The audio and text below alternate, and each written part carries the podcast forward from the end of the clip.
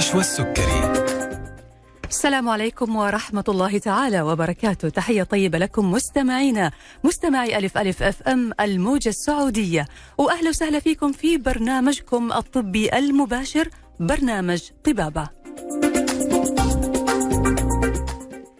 في كل حلقة من حلقات برنامج طبابة واللي بيجيكم يوميا من الأحد إلى الخميس من الساعة واحدة إلى الساعة اثنين بعد الظهر على الهواء مباشرة بيكون عندنا باقة من الضيوف المميزين من الأطباء والمتخصصين في المجالات الطبية المختلفة.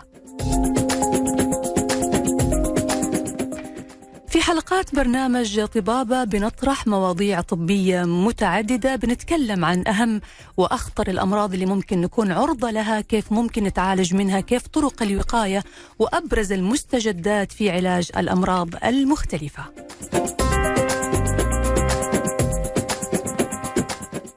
معكم من خلف المايك أنا نشوى السكري تقبلوا تحياتي في هذه الحلقة المباشرة على الهواء مباشرة في برنامج طبابة على ألف ألف FM.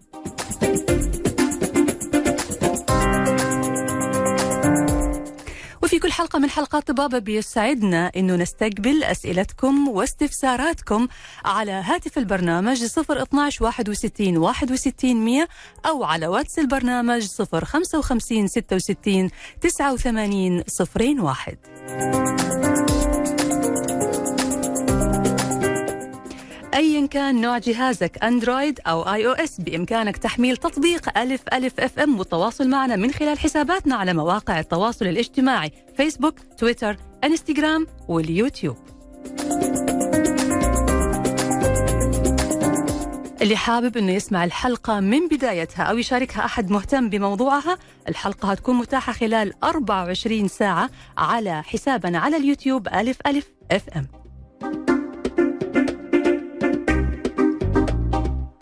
موضوع حلقتنا اليوم عن الرضاعة الطبيعية. وطبعا كلنا نعرف أن الرضاعة الطبيعية مهمة جدا لحديثي الولادة للمواليد لأنها بتحافظ على صحتهم وبترفع من مناعتهم. لكن في بعض الأحيان بتواجه الأم بعض المشاكل في الرضاعة الطبيعية. ممكن الطفل يرفض الرضاعة ممكن الأم نفسها تكون شعرة بمشاكل أثناء الرضاعة. كيف تتعامل مع طفلها ووليدها؟ كيف ممكن تكون الرضاعة مفيدة للطفل وكمان للأم؟ مو بس للطفل. أسئلة كثيرة هنطرحها اليوم في حلقتنا على ضيفة هذه الحلقة الدكتورة فاطمة الجعوان استشارية النساء والولادة والعقم بعيادات دنت. حياك الله دكتورة فاطمة وأهلا وسهلا فيكي الله يحييك يا أستاذة نجوى وشكرا لكم وعلى برنامجكم الرائع وللمستمعين. آه طبعا آه انت عرفتي فيني بس بقي إن أنا استشاري دولي رضاعة طبيعية.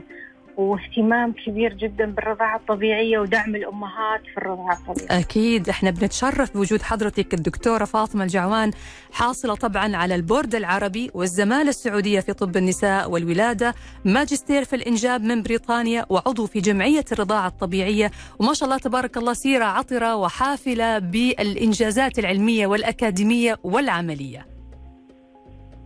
الله يرضى عليك. الله. ينفع يا رب. شكرا دكتورة. طيب خلينا نبدأ معك دكتورة فاطمة. يعني يمكن إحنا الآن في العصر الحديث هذا ومع النساء يعني أغلب الأمهات صاروا يشتغلوا الآن وعندهم التزامات وظيفية وأعباء مختلفة فأصبحت الرضاعة الطبيعية إلى حد ما بتشكل عبء على المرأة أو على الأم خلينا نقول.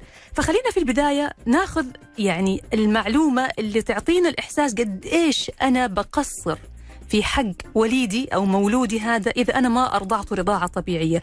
إيش هي فوائد الرضاعة الطبيعية لحديث الولادة دكتورة فاطمة؟ أول شيء أنا يعني صراحة صياغتك للسؤال أعجبتني جدا. إيش أقصر في حق رضيعي؟ مم. لأني ما رضعت رضاعة طبيعية. يعني ماذا يخسر هذا الرضيع لو أنا ما رضعت رضاعة طبيعية؟ نعم.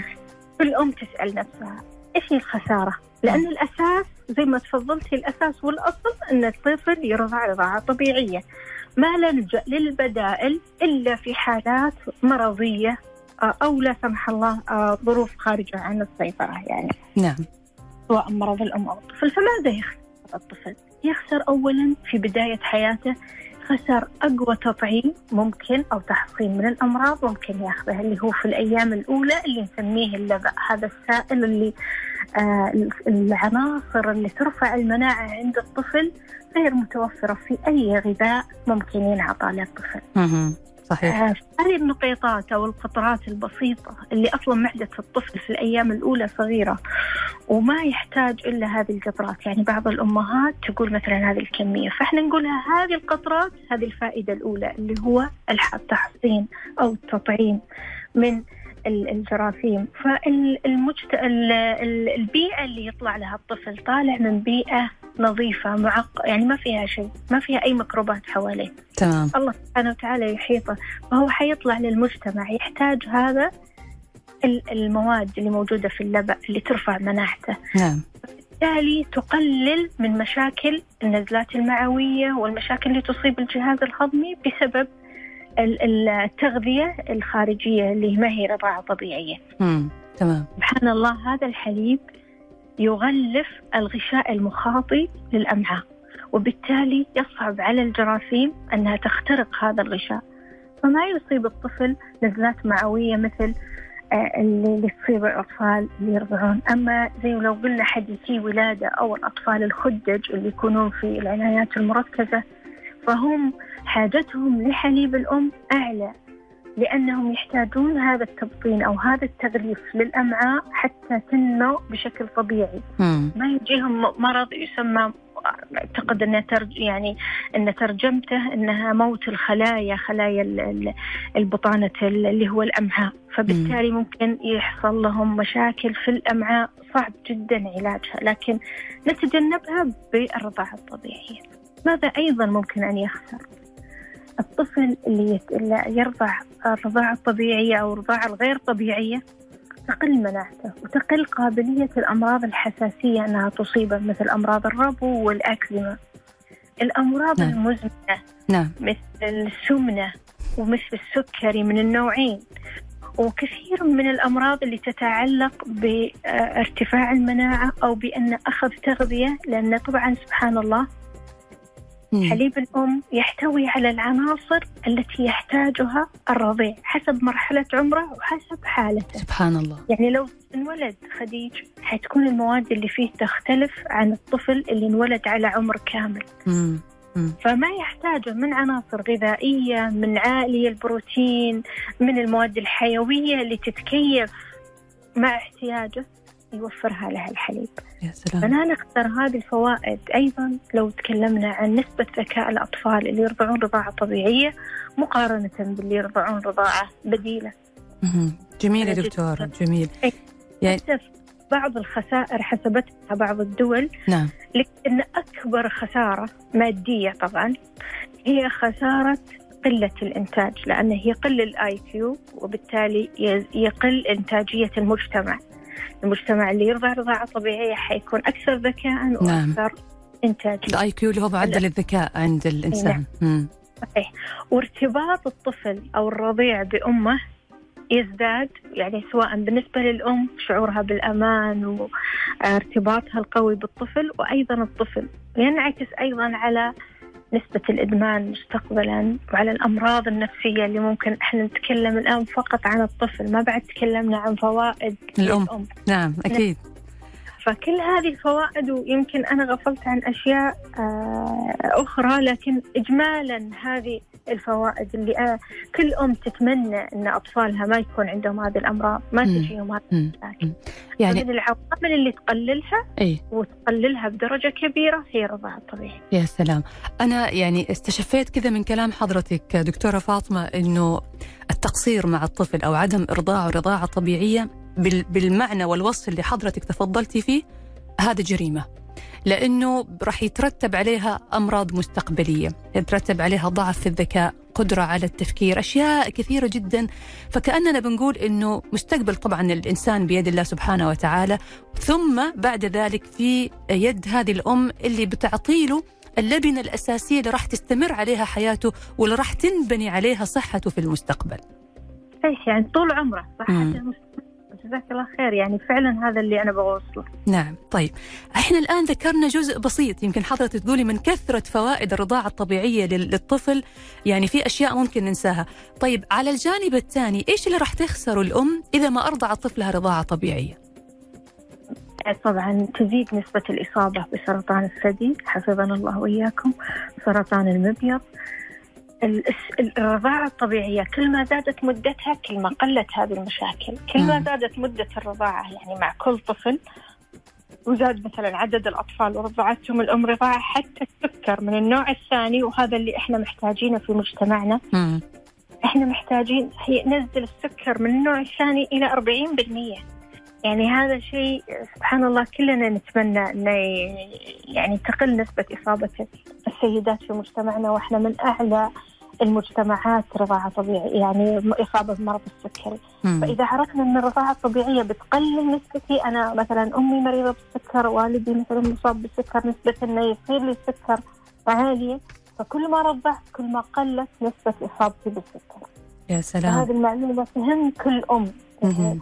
بالإضافة للسرطان. أيضا هشاشة العظام الأمهات المرضعات اللي ياخذون تعويض جيد من فيتامين د والكالسيوم أثناء الرضاعة تقل إصابتهم بإذن الله من هشاشة العظام في عمرهم المتقدم. مم.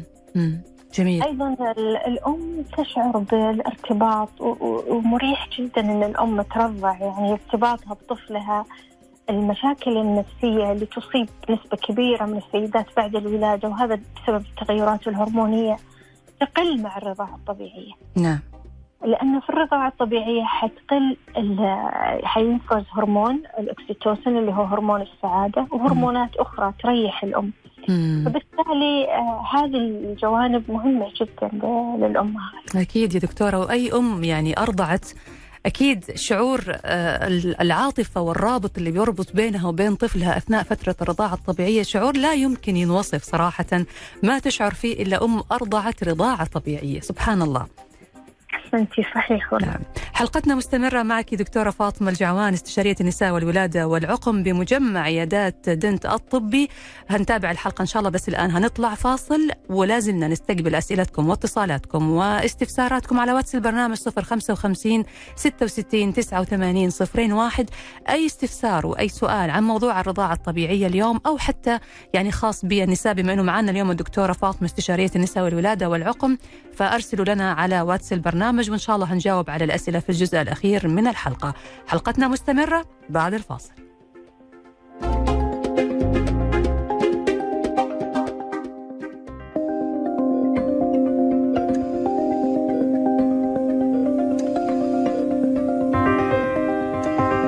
طبابة مع نشوى السكري. حياكم الله من جديد مستمعينا الأعزاء وأهلا وسهلا فيكم في برنامجكم طبابة على أثير إذاعتكم ألف ألف FM.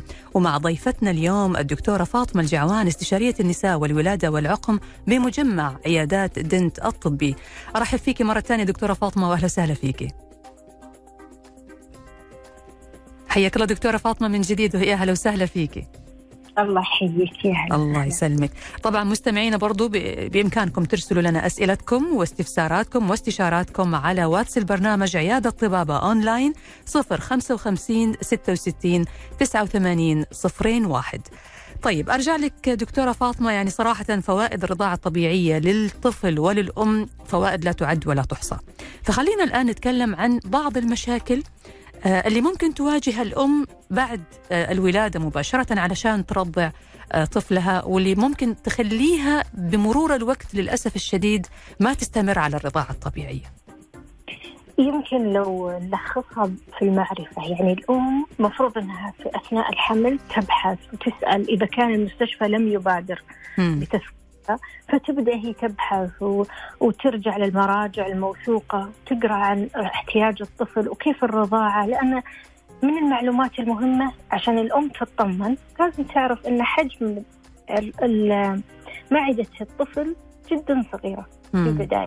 تكون يعني اليوم الأول بحجم الكرزة يعني ما يعني خمسة ملي تكفيه يا الله يعني ملعقة شاهي صغيرة مم.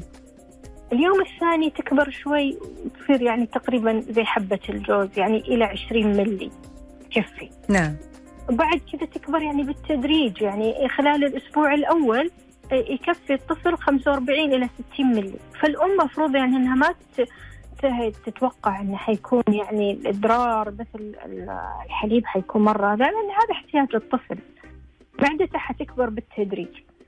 وهذه من المعلومات اللي جدا مهمة يعني تثقف نفسها بكامل المعلومات ثاني شيء تعرف إيش الأوضاع الصحيحة اللي تحمل طفلها فيها كيف تحمل الطفل مم. مم. طريقة الحمل يعني سواء حتى يعني إذا كانت تقدر تحمله بين يدينها أو تكون مثلا متعبة تقدر إذا بعض الأوقات ترضع وهي يعني مستلقية على جنبها آه وفي أوضاع أخرى ممكن يعني باستشارة آه يعني الطبيبة أو مرشدة الرضاعة أنها تعلمها الأوضاعيات. تمام. بالنسبة للي بتولد قيصري برضو يا دكتورة يمكن بيكون عندها مشكلة شوية في الجلسة وفي الحركة. نعم. عشان كذا قلت من الأوضاع أنها تكون نايمة على جنبها. تمام تمام. أو مسنودة بأي طريقة. أيضا كيف تعطي للطفل نسميه الالتقام؟ لأن بعض الأمهات ما تعرف كيف طريقة الالتقام الصحيحة إذا ما تعرف تسأل.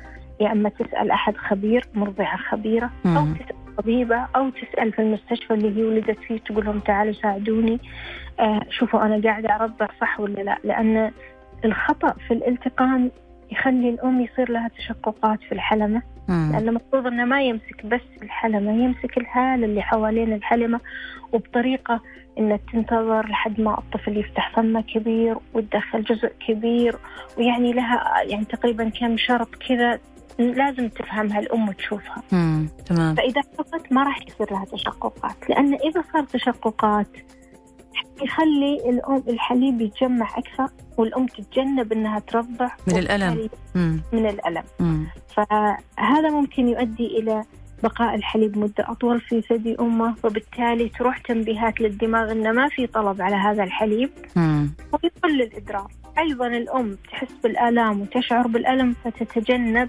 أنها ترضع وبالتالي توقف الرضاعة من بدري تقول أنا ما قدرت مثلا أرضع بسبب الآلام اللي تصيبني. تمام. لكن المعرفة السابقة ومحاولة أنها تتفرج على يعني في الآن في مواقع كثير. طبعا في جمعية الرضاعة الطبيعية اللي أنا رئيستها. في لنا موقع ممكن تشوفه.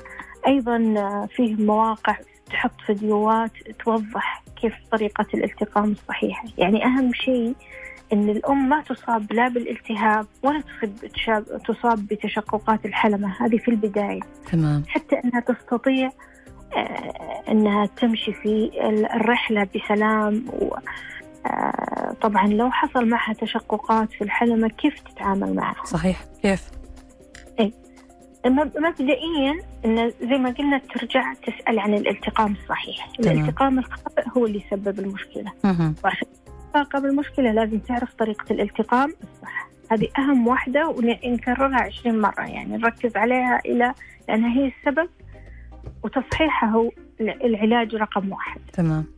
إنها الحليب سبحان الله فيه مواد تساعد على التئام الجروح. فقبل وأيضا يعني قبل ما تعطي للطفل يعني يلتقم من الثدي. المفروض إنها تبلل المنطقة تبللها بحليبها يعني تعتصر شوي مم. وتخلي الحلمة مبلولة لأن الطفل يجي مثلا لسانه ناشف مم. وجلد الأم ناشف فممكن يصير تشققات لكن لما. تبلل. تبلل المكان بالحليب وبعد ما تنتهي أيضا تحط كمية من الحليب على نفس الأماكن اللي فيها التشققات فيساعد بإذن الله على الالتئام أسرع من أي كريم أو أي كريم مخصص حتى لل. لل لل- التشققات للجروح. هذه. إيه. أنا. كنت دوبي هسأل حضرتك هل ممكن نستخدم مثلا آه، بعض أنواع الكريمات المرطبة أو لأنه في مستحضرات موجودة يعني بس حضرتك الآن نعم. يعني جزمتي وقلتي لا والله هذا أحسن من حتى من هو استخدام المرطبات نعم في في طبعا آه، كريمات آمنة. وفي لصقات آمنة موجودة يعني في الصيدليات متوفرة لكن إذا كانت في بدايتها وبسيطة فالحليب يكفي. ودائما أنا أقول للأمهات اللي يراجعوني في العيادة يعني التشققات البسيطة هذه حاولي في البداية تحطين حليب قبل ما تعطيه للطفل وفي النهاية أبقي كمية حليب وخليها تنشف بشكل طبيعي لا تلبسي ملابسك على طول.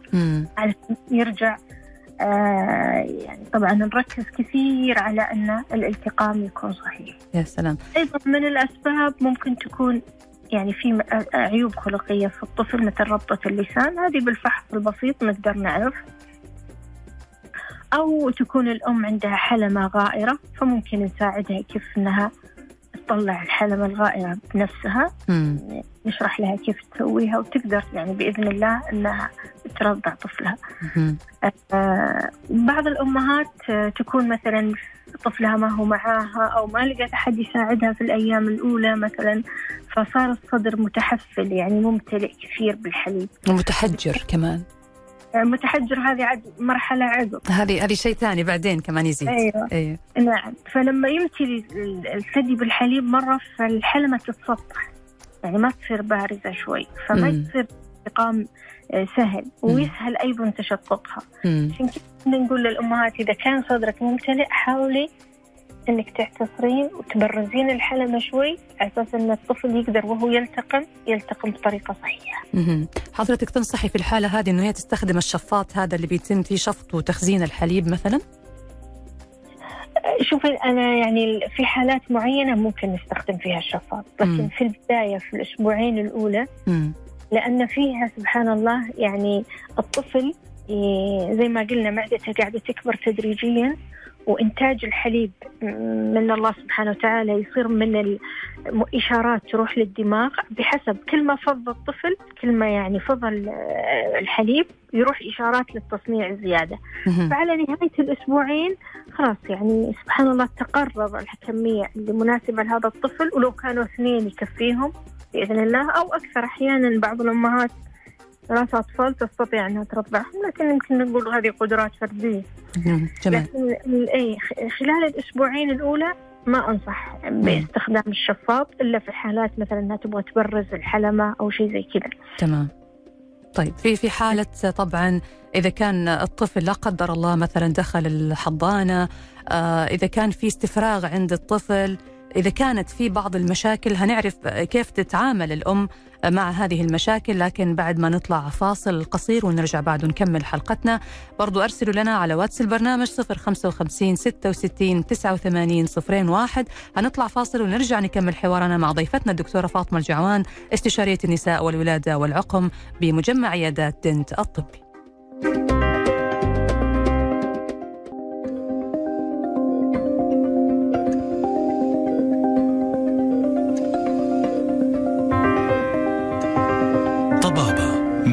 مع نشوى السكري يا هلا ومرحبا فيكم مستمعين رجعنا لكم مرة ثانية لطبابة على برنامج ألف ألف FM.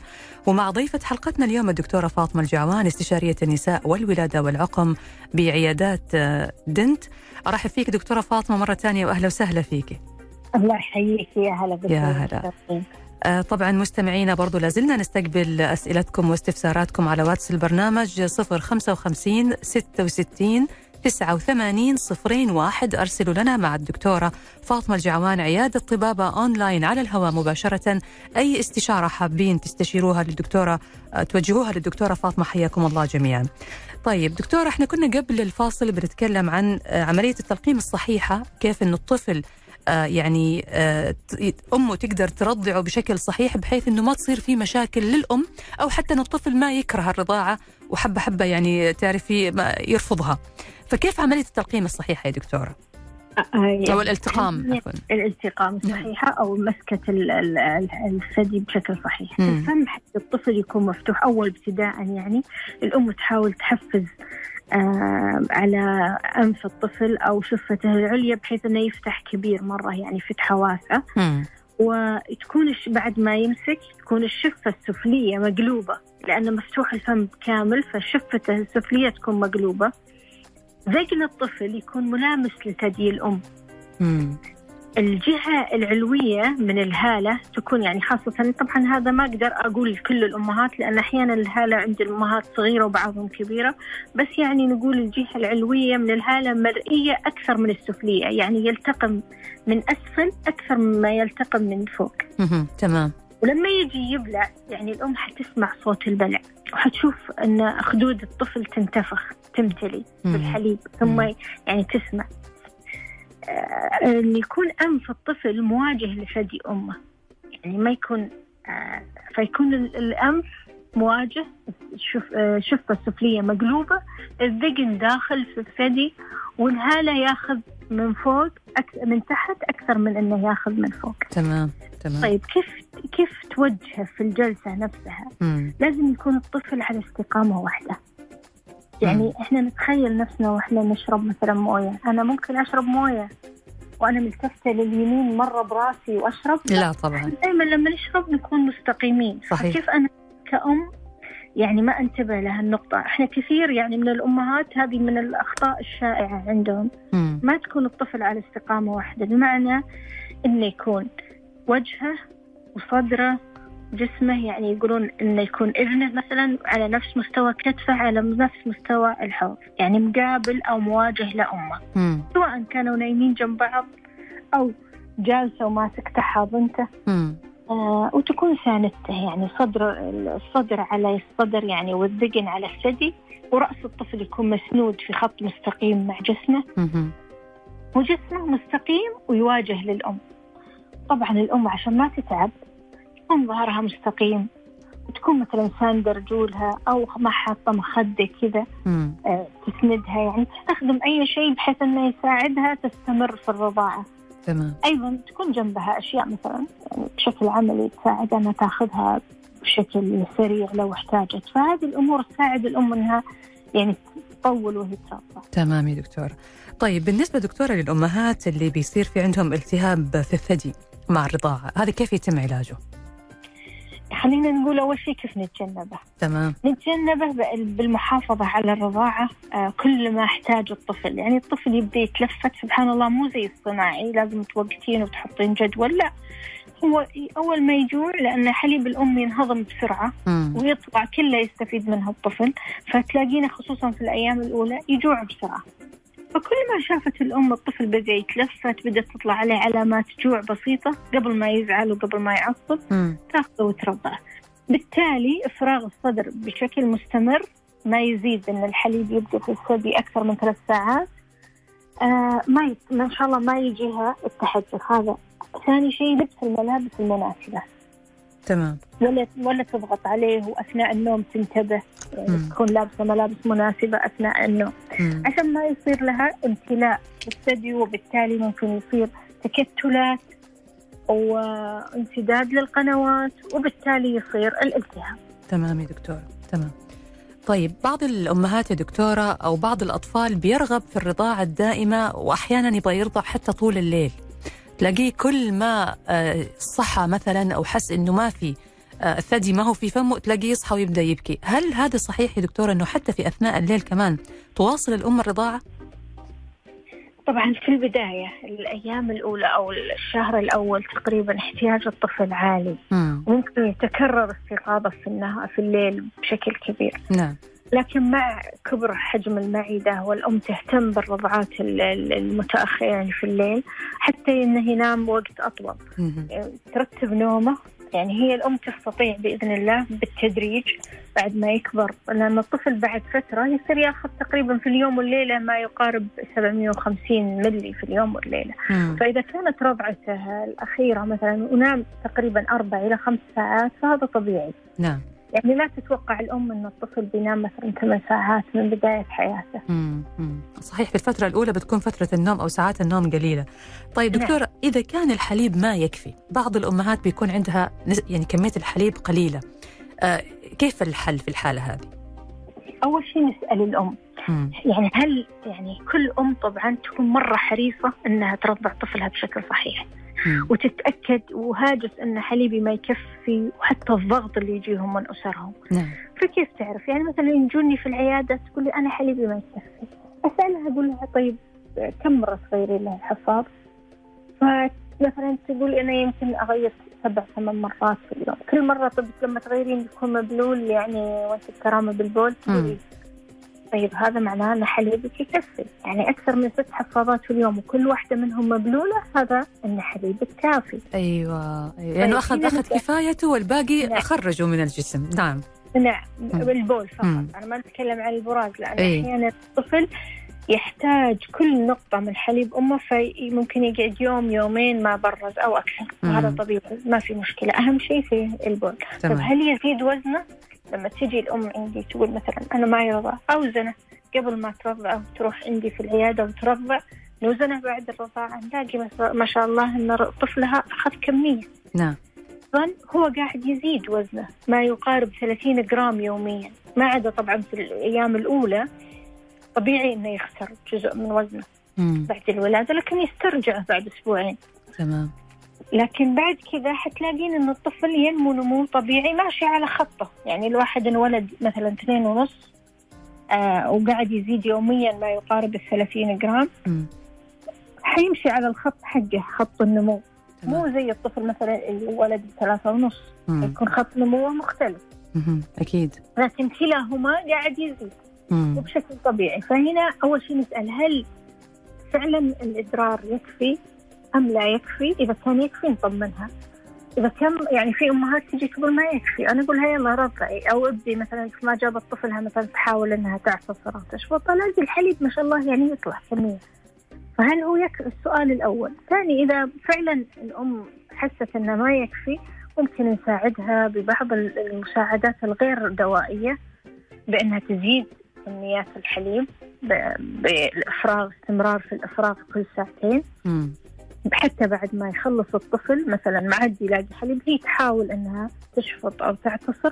نوهم الجسم إنه في أكثر من طفل أو إنه في احتياج أكثر فيبدأ يزيد الإدرار بإذن الله. تمام يا وممكن أيضا فيه ممارسات أخرى يعني آه، بحيث إن إحنا نسوي لهم يعني ما نسميه بالضخ المضاعف أو إيه في العيادة ممكن أو ممكن ننصحها ببعض الأعشاب الطبيعية اللي ترفع ادرار الحليب بعض المأكولات مثل الشوفان والسمسم والحبة السوداء هذه كلها من الأشياء اللي ترفع والحلبة. الحلبة. هي صح هي تعاني من ريحتها شوية بس معروفة الحلبة في أدرار الحليب. نعم والشمر. والشمر. كل هذه اي وحتى عليها دراسات علمية الحلبه والشمر عليهم دراسات قوية إنها ترفع الحليب. مم. آه إذا ما قدرنا بالطرق الطبيعية وبالشفط المتكرر ممكن نلجأ إلى العقاقير الطبية. اللي تزود هرمون الحليب أي نعم اللي نعم. تزود نعم ترفع هرمون الحليب وبالتالي يرتفع آه الإدرار عندهم يزيد. تمام تمام طيب دكتورة في معتقد شائع ويمكن أمهاتنا وجداتنا دائما كانوا يقولوا أنت ترضعي. كلي كلي. وين أكلتك؟ فعارفة عندهم مفهوم الرضاعة أو المرأة المرضع أنها لازم طول, طول اليوم قاعدة تحشي وتحشر أكل أكل أكل. مفهوم التغذية هنا المهمة للمرأة المرضع أو للأم المرضع. نبغى نعرفه يا دكتورة بس طبعا هنعرفه من حضرتك بعد ما نطلع فاصل لأنه جاء الآن وقت الفاصل. فاصل قصير. نرجع بعد ونكمل حوارنا مع ضيفتنا ونجمة حلقتنا الدكتورة فاطمة الجعوان استشارية النساء والولادة والعقم بعيادات الدنت. أرسلوا لنا على واتس البرنامج 055 66 89 01 فاصل ونواصل. طبابة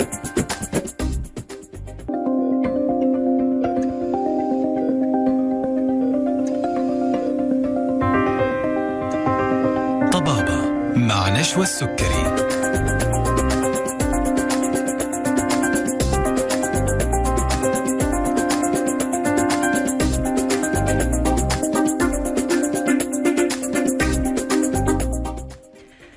حياكم الله من جديد. مستمعينا الأعزاء وأهلا وسهلا فيكم في طبابة على ألف ألف FM مع ضيفتنا اليوم الدكتورة فاطمة الجعوان استشارية النساء والولادة والعقم بمجمع عيادات دنت الطبي. وموضوع حلقتنا اليوم عن أهمية الرضاعة الطبيعية للأم والطفل.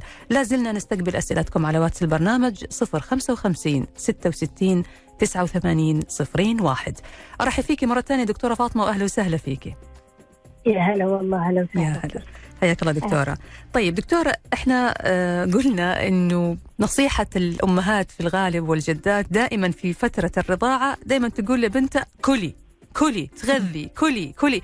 لين تطلع يعني بعد سنتين ما شاء الله تصير ال- اللي كانت يعني آه، آه، غصن آه، غصن كذا رشيقة وجميلة تصير ما شاء الله تبارك الله تاخذ لها 50 60 كيلو زيادة بعد ما تخلص رضاعة. فإيش رأي حضرتك في هذا الكلام؟ طيب إحنا عرفنا أن الرضاعة الطبيعية يوميا تخسر الأم 500 ما يقارب 500 سعرة حرارية. مهم. كنا نتكلم يعني في أبحاث تقول أن الأمهات مفترض أنها ترجع لوزنها الطبيعي خلال نهاية السنة الأولى من الرضاعة تمام حتى يعني لو استمرت الأم ترضع آه، سنتين كاملة حتروح منها السلولايت اللي تكونت أثناء الحمل. وهذه صعب جدا إنها تروح يعني واو. هذه معلومة جميلة والله يا دكتورة. تجميل طبيعي كمان.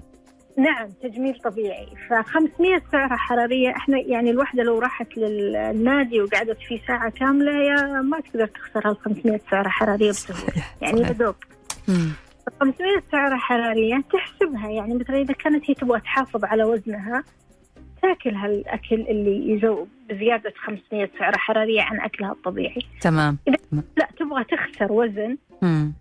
والطفل سبحان الله في الحليب حتطلع له كل العناصر اللي يحتاجها حتى لو الأم ما أكلت لأن هذا تسخير من رب العالمين زي ما كان في بطنها مم. يأخذ كل العناصر الأساسية بغض النظر عن إن عندها ولا ما عندها هي قدامها كل العناصر تقدر تاكلها. يا سلام. فهي ممتاز. تنوع في الأكل تتجنب إنه يصير لها مثلا نقص في أي فيتامين أو أي عنصر غذائي مهم وتقلل حسب أو تزيد على حسب هي احتياجها. فهي تعرف إن في 500 سعرة حرارية هذه حتروح. مم.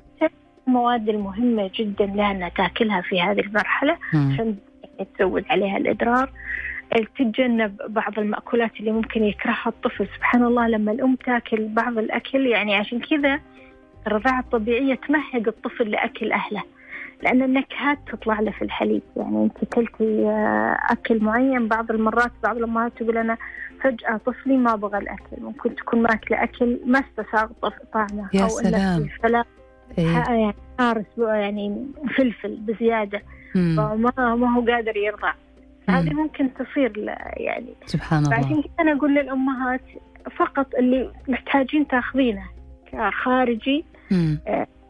إذا كنتي ما تاكلين أكل متوا يعني إذا كنتي ما تعرضين للشمس أو ما تاكلين أكل فيه عالي الحديد تأكدي إن دال عندك كويس أو عوضيه لأن هذه فرصة ذهبية عشان هشاشة العظام مم. وأيضا تأكدي إن ما عندك فقر دم تمام يعني تحتاجينه تحتاجينها عشانك ولا الطفل حياخذ احتياجه تمام يا دكتورة إذا المهم إنه التنوع وناخذ الحاجات المهمة آه ونحرص على إنه ما نكثر أكثر من اللازم يعني ناخذ نعم. الكمية اللي تكفينا علشان نعطي للطفل مو نعم، بالضرورة نحشر طول اليوم يعني.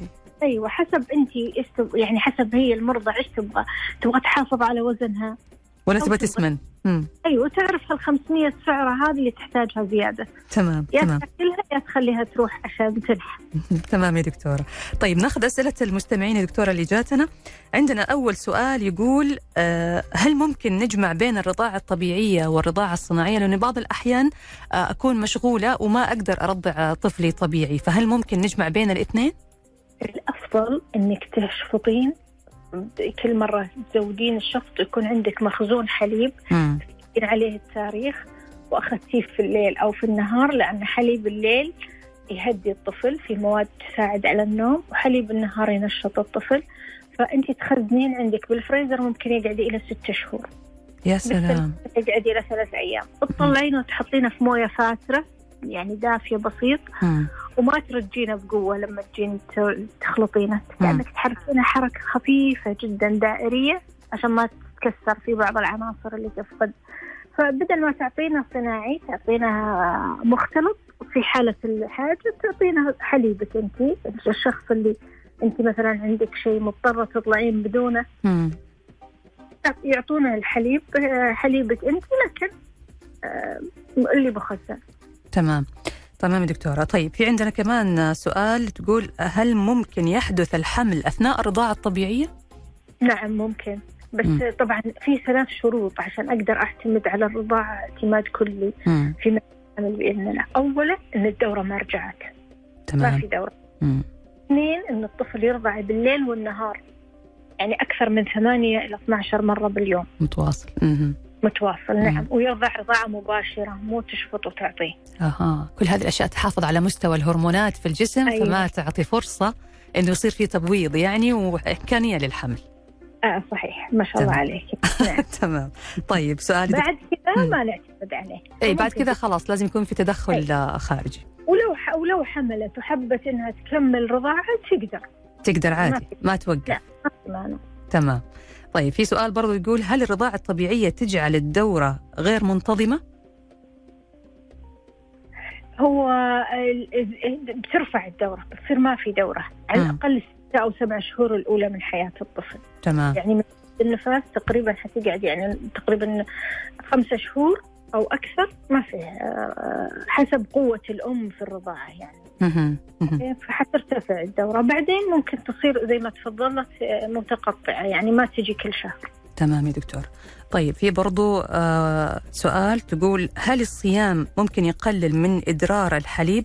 لأنه داخل علينا شهر رمضان وفي الفترة هذه أنا لسه برضع فأبغى أعرف من الدكتورة هل آه أقدر أصوم ولا لا؟ سبحان الله رب العالمين يعني من الناس المرخص لهم. إيه. المرضع. نعم فالله يعني رحيم بعباده ويعرف أهمية هذا الغذاء عشان إحنا كأمهات ما نفرط فيه. ربي رخص للمرضع أنها تفطر. تمام دكتورة. آخر سؤال يا دكتورة وب- وبنعتذر أنه بقية الأسئلة ما هنقدر نجاوب عليها. آه، السؤال يقول السلام عليكم. إذا في لحمية في الرحم حجمها ثمانية. هل يتم إزالة هذه اللحمية بعملية جراحية أو الأشعة التداخلية؟ أيهما أفضل؟ هذا سؤال خارج الموضوع بس في تخصص إيه حضرتك. نعم. نعم. نعم. يعني إذا كانت يعني يمكن تقصد هل هو ورم ليفي؟ نعم. نعم ورم ليفي صغير. إيه. حجمه ثمانية. ثمانية إذا كانت تقصد ثمانية ملي أو ثمانية سنتي فطبعا على حسب ال- العمر وحسب ال- الحالة يعني كانت تبغى حمل أو لا. آه، وعلى حسب الإمكانيات اللي موجودة. فكل حالة تقيم لحالها. يعني ما أقدر أقول لكن في في هذا الحجم وأقل ممكن جميع الحلول. يعني التداخلية الأشعة التداخلية أو الجراحية. لازم التشخيص ولازم الفحص عشان نقدر أيوة. نحدد. أنا بشكرك والله جزيل الشكر الدكتورة فاطمة الجعوان استشارية النساء والولادة والعقم بمجمع عيادات دنت الطبي. يعني صراحة وجودك معنا أسعدنا كثير دكتورة فاطمة وكنت اليوم إضافة جميلة لبرنامج طبابة. شكرا لوجودك معنا. شكرا لك وللمستمعين. الله يسلمك يا رب. جميل تسلمي دكتورة. الشكر موصول لكم أنتم أيضا مستمعينا الأعزاء. نلقاكم على خير في حلقة الغد إن شاء الله يوم الخميس. انتظرونا حلقة جديدة من برنامج طبابة معي أنا نشوى السكري. تقبلوا تحياتي وتحيات مخرج الحلقة رائد باراجي في حفظ الله ورعايته.